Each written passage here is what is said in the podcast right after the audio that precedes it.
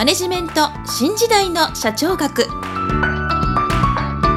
こんにちは。中小企業診断士の六角です。今回はマネジメント新時代の社長学の第83回をお届けいたします。今回のテーマは機能別戦略です。もし私の著書図解でわかる小さな会社の経営戦略一番最初に読む本をお持ちの方は24ページ第1章第6節事業戦略を支える機能別の戦略をご参照ください。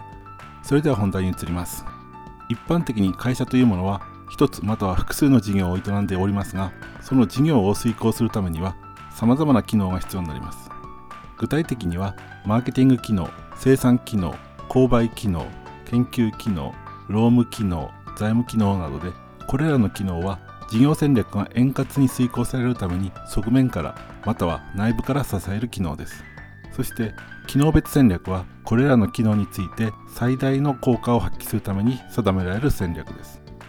例えばマーケティング戦略は顧客への接近の方法顧客との関係強化の方法を定める。生産戦略は機能的効率的な生産方法を定める。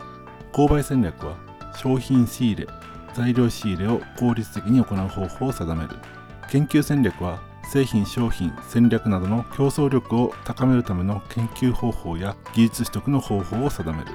人事戦略は事業の競争力を高めるための組織体制づくり。従業員の配置人材の獲得や育成方法を定める。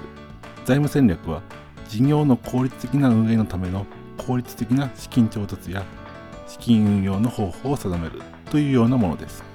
ところで事業に必要な機能は今述べたようなものが主なものですがこの番組では前回ご説明しました事業戦略すなわち競争を優位に進めるための戦略と深い関わりのあるマーケティング機能に関する戦略を中心に説明していきます。その他の戦略については幅が深く奥も深いためまた別の機会に説明をしたいと思います。このマーケティングに関する戦略は現在は顧客への接近方法や関係づくりが主なものとなっています。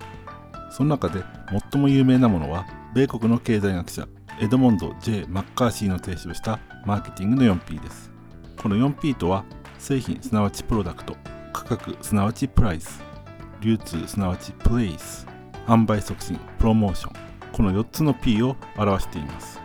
そして顧客または市場ごとにそれぞれ4つの観点からどのような活動を取るべきかまた各活動の効果的な組み合わせ方を説明しています。そしてこの 4P は他のマーケティングに関する戦略の基本的な考え方になっています。それでは今回はここまでとしたいと思います。次回は経営戦略の立て方についてご説明する予定です。今回もマネジメント新時代の社長学をお聴きいただきありがとうございました。また来週皆さんのお耳にかかりましょう。